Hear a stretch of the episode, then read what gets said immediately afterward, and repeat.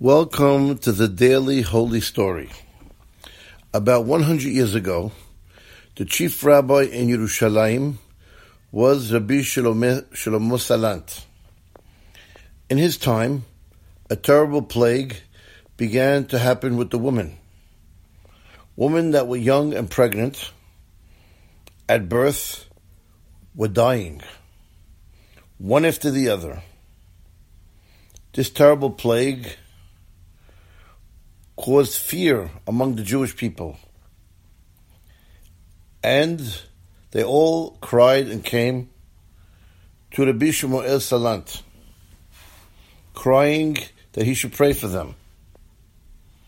And how many women were between life and death because of this plague? They advised that everybody should gather and recite Tehillim to get rid of the terrible decree.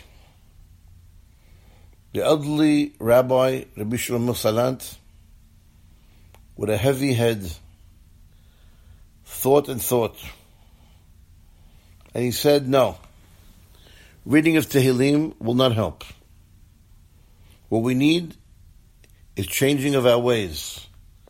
There must be something that's causing this terrible plague to happen. So he recommended they verify why the plague is coming. And only when we change our ways will the plague go away. So the rabbi collected all the Talmidei Chachamim and they decided to do what's called a She'elat Chalom to understand why this plague was happening. He gathered them, the people of the Beit Din, holy Kabbalistic rabbis, and they did three days of fasting and prayer. And at the end, he made a gathering of what's called She'elat Chalom to ask in a dream the answer of why the plague was happening.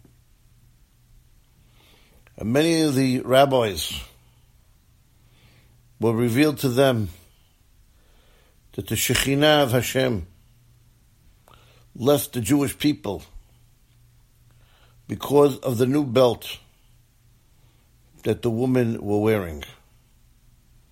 In those days, it became a stylish thing for the women of the Jewish community to wear a belt that was tied around their clothes.